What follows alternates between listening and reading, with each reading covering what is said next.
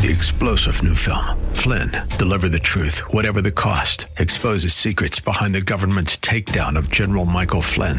Flynn knew what the intel world had been up to. He ordered the first audit of the use of contractors. This set off alarm bells. He told the truth. He was the most dangerous person for Donald Trump to hire. They had to get rid of Flynn. Flynn, deliver the truth, whatever the cost. Available now. Watch it today. Go to salemnow.com. Salemnow.com. Looking for strategies to help you protect your portfolio in these uncertain times? Visit robblack.com. robblack.com, powered by EP Wealth. Let's learn about financial planning, the high end stuff with CFP Chad Burton. Chad is regional director and partner at EP Wealth.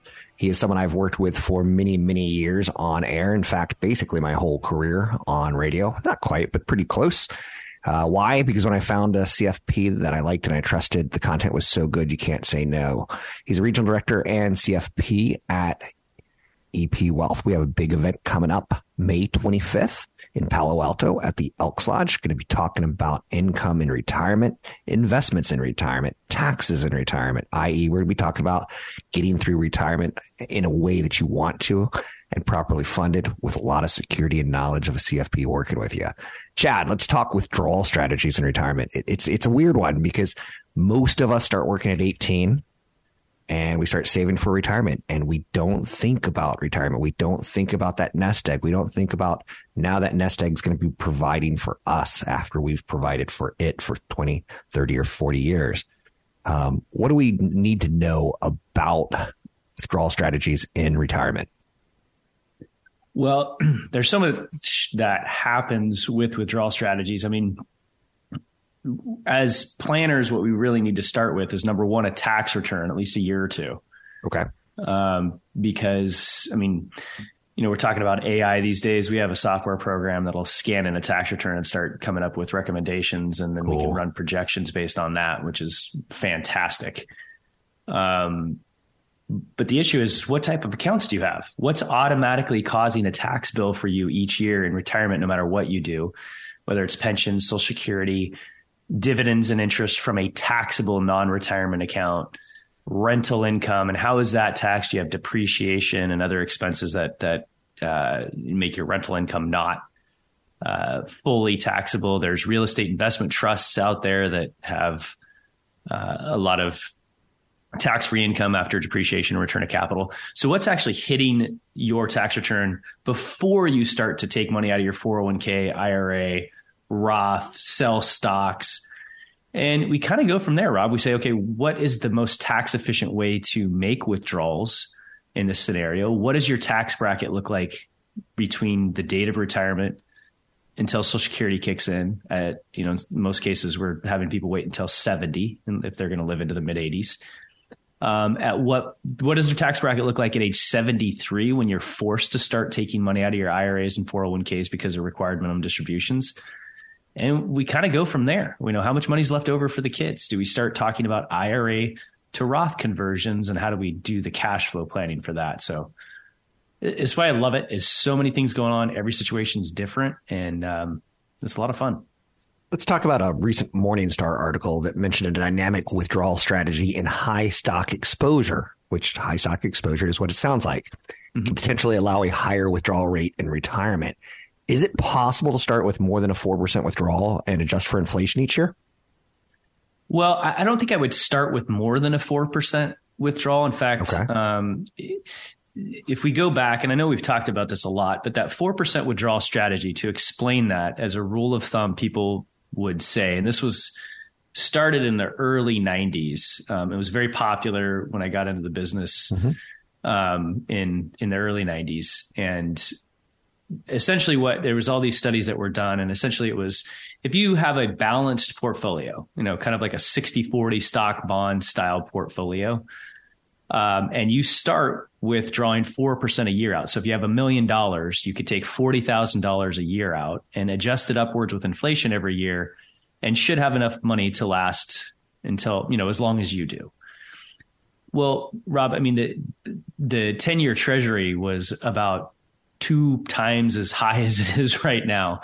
I mean, we went from, you know, less than two percent at the beginning of the year to you know over three and a half, but it, it was you know closer to five and a half, six when that strategy was created. So even though bonds are much more attractive now, they still aren't paying in terms of interest income what they were back then. So I think a safer amount is more like three and a half, 3.75%, so that you know you can draw out more each year with inflation um, to keep up with your standard of living.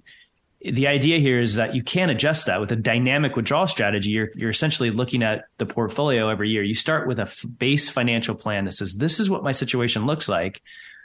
Um, and every year you have to look at it and say, how did my expenses do versus what I projected? How did my portfolio do versus what I projected? And you can adjust it based on what's going on in the market. Now, you know, you have a year like 2022 where both stocks and bonds are down. In fact, the average balance portfolio was probably down. If you look at, uh, you know, a, any balanced mutual fund out there is down anywhere from 13 to 17%. So does that mean you have to cut your expenses by that amount? No, it doesn't. It means you might make a small adjustment of one or 2% for the rest of your retirement. Um, until the market co- recovers and then you change again. And that's why it's so important to have a, a kind of a living, breathing financial plan really interesting because most people that I meet that don't work with CFPs don't have a living breathing plan and it's very static and it doesn't seem to work as well. Um, and you know, and to, to that point, most financial advisors that I meet that aren't, yeah. you know, part of our group and haven't listened to us talk about withdrawal strategies for 20 plus years, there was a lot of financial advisors, Rob, that, you know, their clients were didn't have much cash going into 2022. And so stocks and bonds were down in 2022. So where are they drawing their money from? They're they're locking in they're turning paper losses into real losses if they didn't plan for those withdrawals properly and have that 2 to 3 years worth of portfolio draws in safe money somewhere and now you can earn over 4% on your safe money so it's not a bad deal. I would love if we can go back and see how static some of the um, professionals have been and how they are slow to change is 4% an accurate number when you're dealing with stocks, when you're dealing with bonds, when you're dealing with large portfolios, when you're dealing with small portfolios? Where does that 4% become kind of a sweet spot? I think it becomes a sweet spot when you have an active rebalancing strategy. Okay. And what I mean by that is, is that uh, you, when you go through a financial planning process, you you you know, like I said, there's a certain amount of items that hit your taxable income automatically, your social security, your pensions, dividends and interest from your taxable accounts. Um, and then you got to decide where to draw the rest from. Okay. And as long as you have that amount, there's a couple of years of that in safe money. And then on a quarterly or semi-annual basis, you're looking at your portfolio and you're saying, okay, the market is up, you know, because the S&P 500 is up 74% of the time on average over the last 50 years. So 74% of the time you can be looking at your portfolio on a quarterly or semi-annual basis and say i'm going to take i'm going to peel some gains. I'm going to take some gains off the table and replenish the cash that i've been spending. So it's an active rebalancing situation. It's not a just a you know blind withdrawal strategy where you're prorating your withdrawals out just like you contributed into your 401k you're active on terms of what you're trimming. Are you trimming stocks bonds real estate commodities um, to replenish your cash and if that's the case, I think you could still stick with the 4%. Um, but you do have to have that safe money and that active rebalancing strategy. I can't tell you how naive I am, Chad, and how hard I worked to create wealth. And now that I'm getting closer to managing wealth with retirement income and tax planning strategies, it's pretty complicated. It's CFP Chad Burton. You can meet him May 25th, 6:30 to 8:30. Retirement income and tax planning strategies. That's right. We're live and in public and in person yet again in Palo Alto at the Elks Lodge, minimizing taxes in retirement, protecting your estate, selecting optimal social security strategies, managing the IRAs and 401ks in retirement, and much, much more. You can sign up for the event today at robblackshow.com. It's robblackshow.com. This interview featured on The Rob Black Show is brought to you by EP Wealth. Learn more at robblack.com. Be careful with your AI aspirations. Yes, we saw Microsoft take off with the mention of AI, and we saw Qualcomm, not Qualcomm, excuse me, NVIDIA take off with more mentions of the word AI. But a couple days ago, IBM mentioned AI, and nope, stock went down 2%. And I don't know if you remember. Do you remember that little teeny tiny phase in history where we were talking about Watson, the supercomputer, and how it can win on Jeopardy? That doesn't seem that impressive anymore, does it? Let's see a computer that can search answers to questions in real time. Doesn't seem that impressive. So Watson didn't really move the needle for IBM and AI. Palantir mentions AI and stock goes up 20%. Google brings up Bard AI and it didn't demo terribly well. So what are they doing? Demo 1.1. Maybe 2.0 is the right way of saying it, right? The Google I/O event is going on, and you're going to hear announcements today. They're hosting their I/O Developers Conference at the Shoreline Amphitheater in Mountain View. CEO Sundar Pichai will have plenty to say about the big tech's latest obsession, generative AI. How? Hello, Dave. Google is an AI juggernaut for sure, but the company's recent stumbles, namely its botched unveiling of the Bard chatbot and slow rollout of generative AI capabilities across its various products, have big tech giants like Microsoft owning the conversation. I would anticipate that Google I/O is going to be a very strong generative AI forward message. They're going all out on generative AI, even though searching is their business. And now a lot of people are going to be getting into searching for information. And it is a threat to marketing. So I do own shares of Alphabet and I, I think about that on a regular basis. When I see a material decline in searches, I'm out. I know my limits on that one. When I see decline, a serious decline in revenue that's not pandemic related, I'm out. You have to know your bread and butter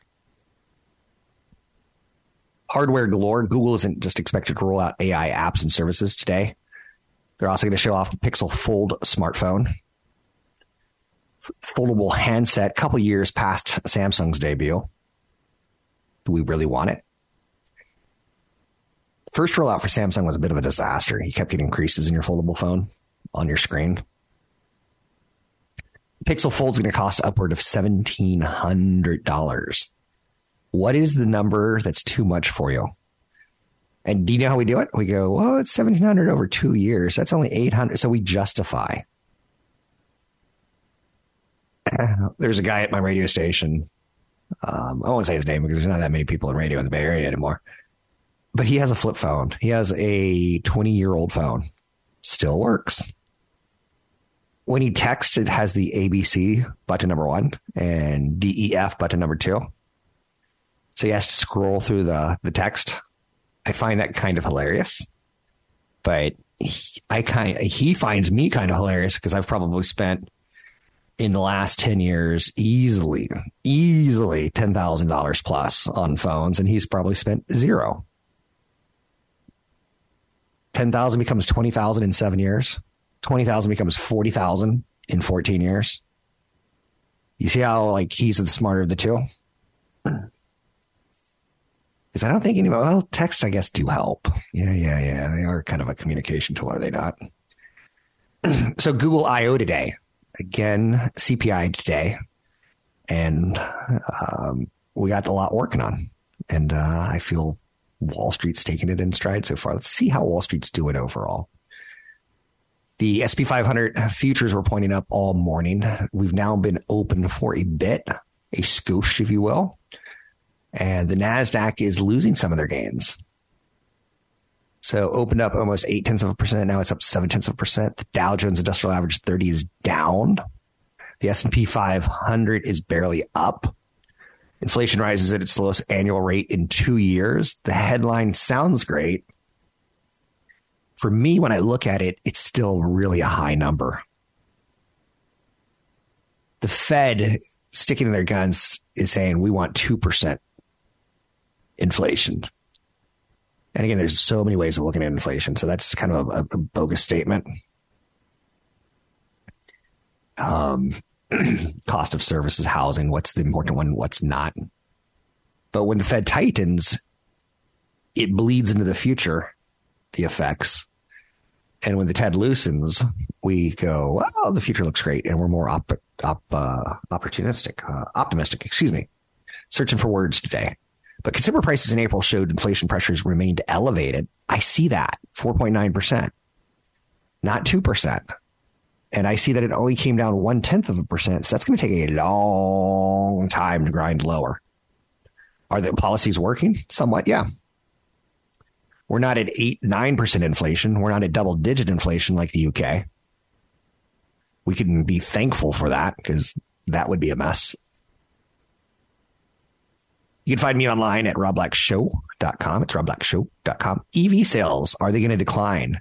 There was a new poll released this morning talking about the electrifying, the electrification of cars and how the market's getting a little more difficult. The share of Americans who say they're very unlikely to consider an EV for the next vehicle as far as purchases go in the first three months of the year one. is growing. 21% of new vehicle shoppers said they were very unlikely to consider an EV. That's up from 18.9% in February and 17.8% in January. There's all sorts of mandates in California that we have to have a complete electrification new car sales fleet in the coming years. I don't know. I, I, I kind of get this one. The charging infrastructure and the price have consistently um, topped the reasons that people don't want to own an EV. 30. I think uh, getting the cost down in electric vehicles is going to be important to get mass adapt- adoption. But then it's also like um, electricity prices spiked on us, and gasoline prices stabilized and, and grinded a little bit lower. Is that the touch point? Is that the the breaking issue? You can find me online at Rob Black Show, Twitter Rob Black Show, YouTube Rob Black Show. I'm Rob Black. What's the best way to choose a financial advisor? Download our guide at robblack.com. That's robblack.com, powered by EP Wealth. So every now and then I like to look at big success stories, and a big one in my life has unfolded in my life. He's younger than me. It's LeBron James.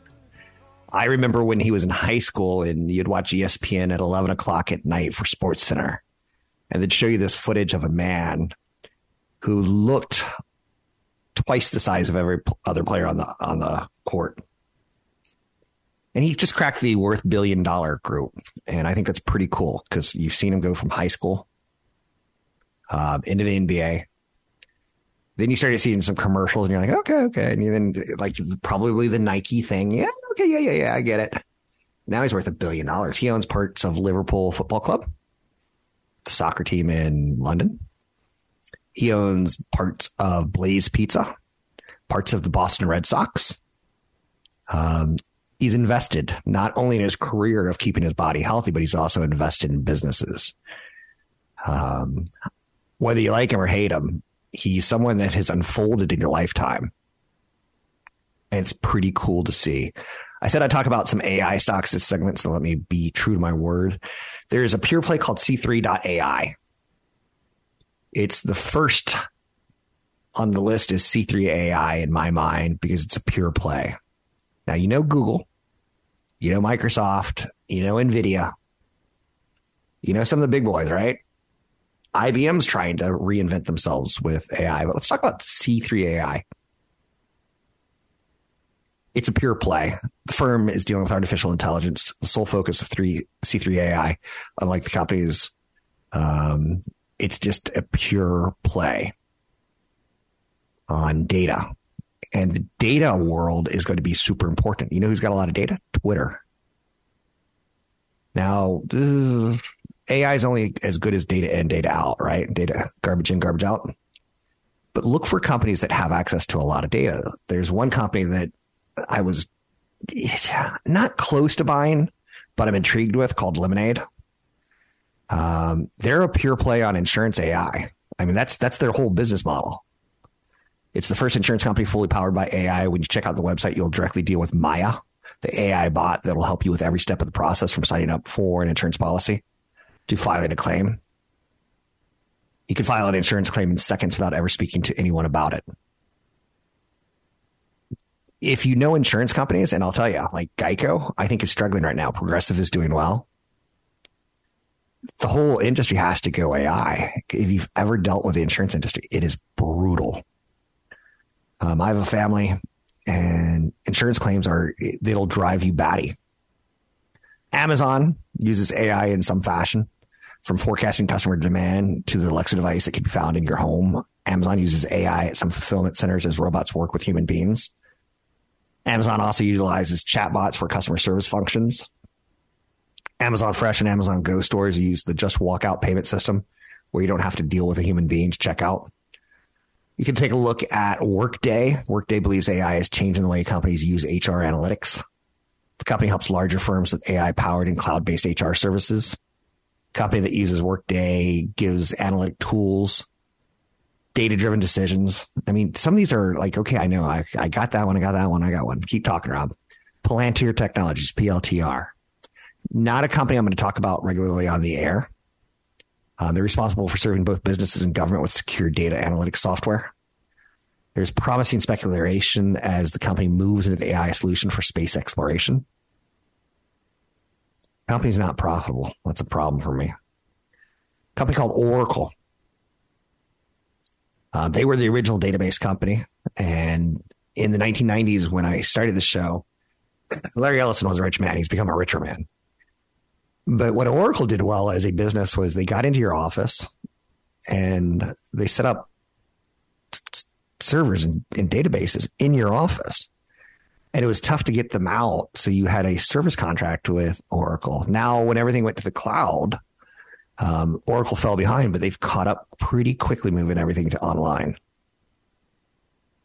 Oracle's applications aid salespeople in closing deals by assisting them in identifying the most likely business possibilities it's amongst the top artificial intelligence stocks for 2023 to look at. Um, they're all about cloud apps, cost and time saving workflows. How about a company called Persistent Systems? It was founded in 1993, provides its customers with scalable and secure mobile network capabilities. Its business relies on cutting edge wave relay technology that businesses employ AI to help business scale, enhance their processes, gives cases more attention and create platform architecture you can go find a list.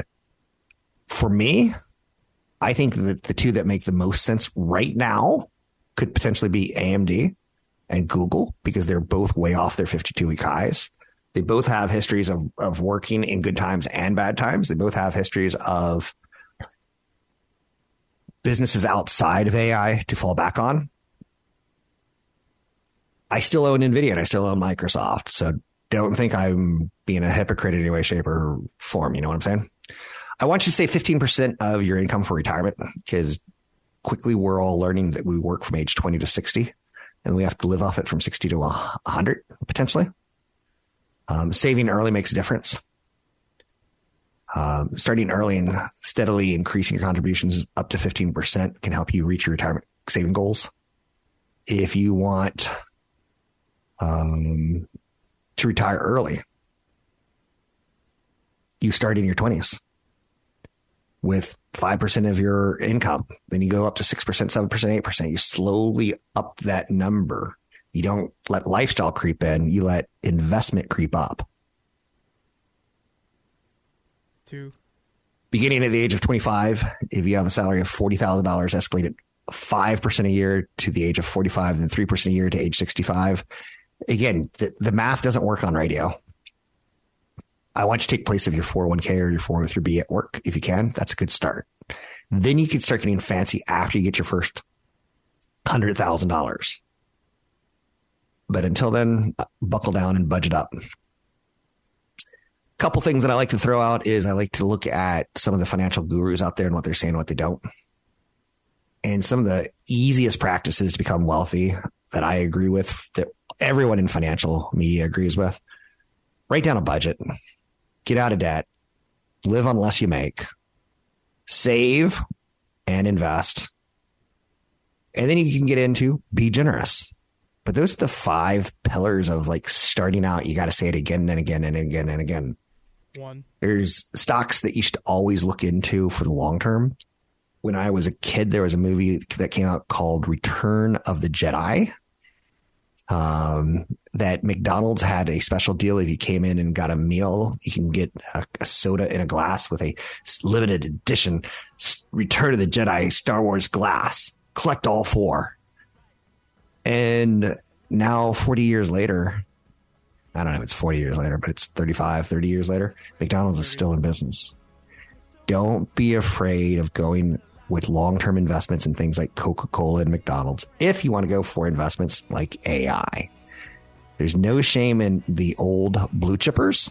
There's no shame. Visit The Rob Black Show online at robblackshow.com. Listen to archive podcasts, market updates, and information from EP Wealth certified financial planners online at robblackshow.com. I'll get a question often because I live in the Bay Area. There's a lot of high incomes. And a question that I get that's pretty consistent with the problem of having a high income is I'm in the highest tax bracket and plan to be there moving forward. Should I do a Roth conversion? The answer is you should talk with a CFP, in my opinion. Roth conversions are a little bit tricky because eh, you're taking your IRA that has capital gains that you haven't paid and you're converting it to a Roth IRA where before you were putting in after tax money and you plan to pay taxes when you're retired in the IRA as you withdraw the money, probably at a lower tax bracket if you retire, like most people do, and downsize a bit. But there's some Americans who are going to retire and have plenty of money and still be in a high tax bracket. And they, they can be exactly who the Roth conversion's for. It is a weird loophole that should be probably closed at some point. Um, there's been social security strategies that used to happen that don't anymore because they'll close loopholes as they're like, oh, too many people are taking advantage of this. But if you're in a high tax bracket, I think you should work with a CFP or consider working with a CFP. In large part, Roth conversions are very tricky because you're going to pay taxes now. And I don't think it's something you want to mess up. For me, it's too intimidating to start taking my investment decisions, converting them into what was a taxable account a non-taxable account right now um, into a non-taxable account, but something I've already paid taxes on. I don't like putting the tax formula into my problem solving. So I let my CFP Brad do that for me. Got a question from someone who's really into bonds because they lost a lot of money in the stock market. And they want to stick with bonds because they haven't they feel they haven't lost money in bonds. And the guy's under 40 and it crushes me to see this. If you are down in the stock market, then you've only been in the stock market for two years, in my opinion. If you've been in three, four, five, six, seven, eight, nine, 10, you should be up. But yeah, 2022 was a tough year. You're getting some of it back in 2023, but probably not as fast as you want it's reasonable to be nervous about the stock market, especially given its ups and downs over the past few years. It's more understandable that you want to be in bonds when you've lost money in stocks, but that probably means you did something wrong in stocks. Um, again, I would prefer most people own diversified indexes and probably two or three of them.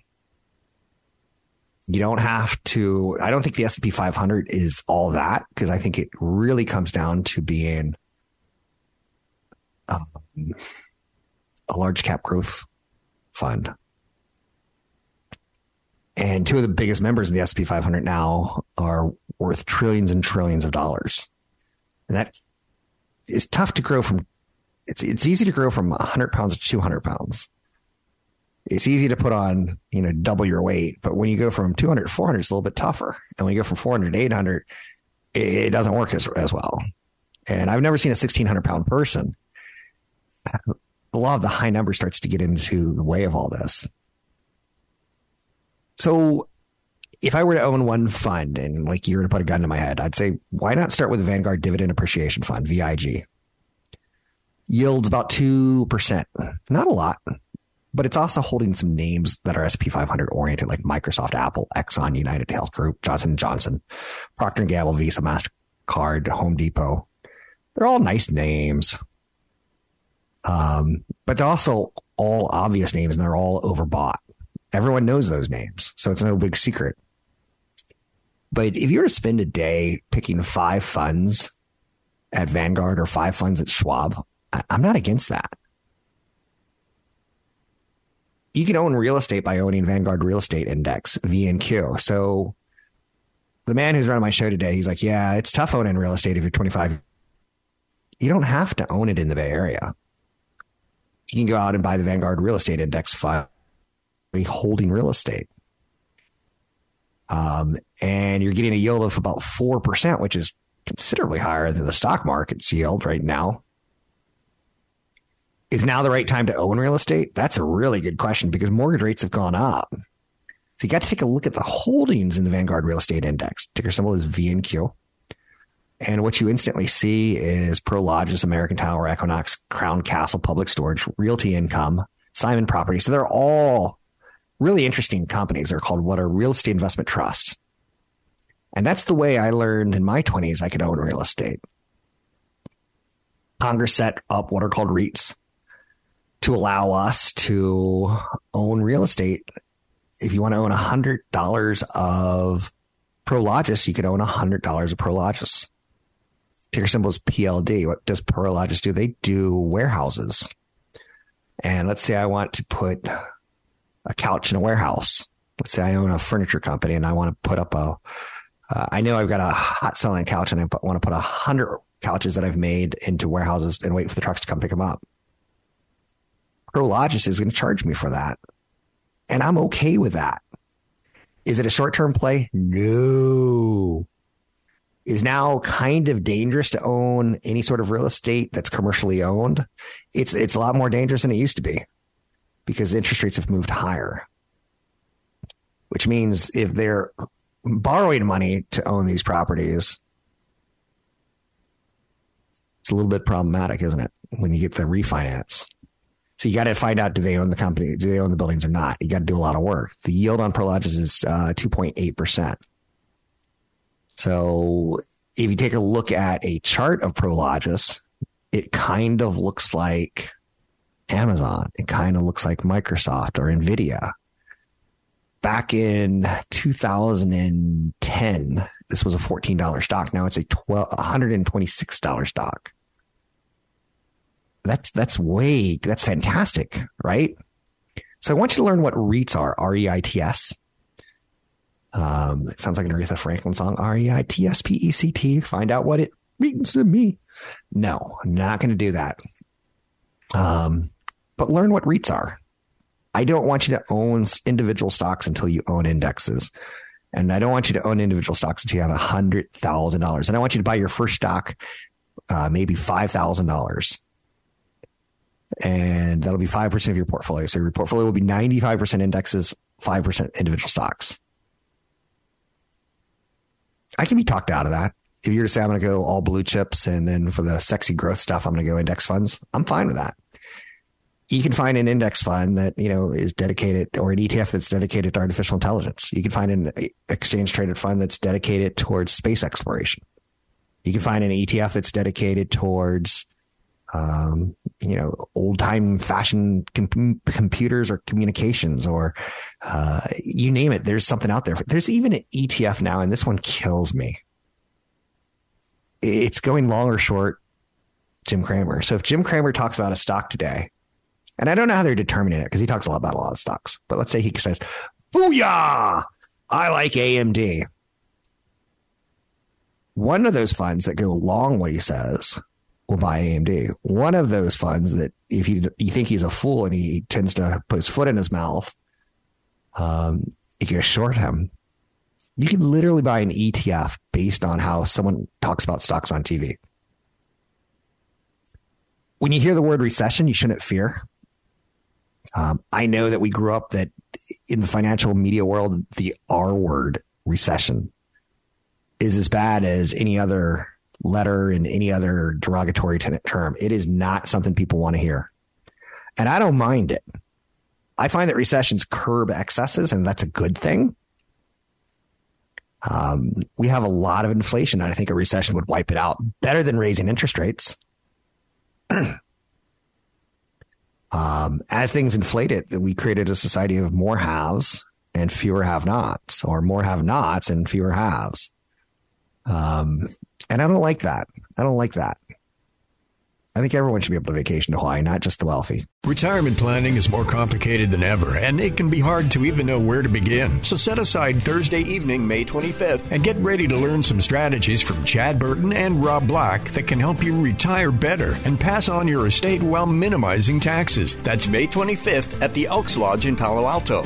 This event will focus on retirement income and tax planning. If you're nearing or are in retirement and have at least 500,000 in investable assets, this seminar is for you. Chad will explain how to transition your portfolio from the accumulation phase to the income phase, which accounts to draw from first, how to protect your estate from long-term care costs, and much more. Learn how to invest during high inflation and interest rate moves, social security strategies, and managing IRAs and 401ks in retirement. Rob Black will share market happenings and trends. That's Thursday, May 25th, 6:30 p.m. at the Elks Lodge in Palo Alto. Sign up for the event at chadburton.com. For KDOW listeners, we'll waive the sign-up fee. chadburton.com. Three star general Michael J. Flynn, head of the Pentagon Intelligence Agency, knew all the government's dirty secrets. He was one of the most respected generals in the military. Flynn knew what the intel world had been up to. He understood its funding. He ordered the first audit of the use of contractors. This set off alarm bells. The explosive new documentary, Flynn, Deliver the Truth, Whatever the Cost, and covers the facts behind this scandal. Flynn told the truth. He was the most dangerous person for Donald Trump to hire. I find out the worst enemy that I'm going to face in my life is right here in America. They took my assessment and they wanted me to change it. And I was like, I'm not changing it. They had to get rid of Flynn. With in depth interviews, archival footage, and never before seen personal records of the man behind the headlines. I just felt like I was drowning. Flynn, deliver the truth, whatever the cost. Available now. Watch it today. Go to salemnow.com. Salemnow.com.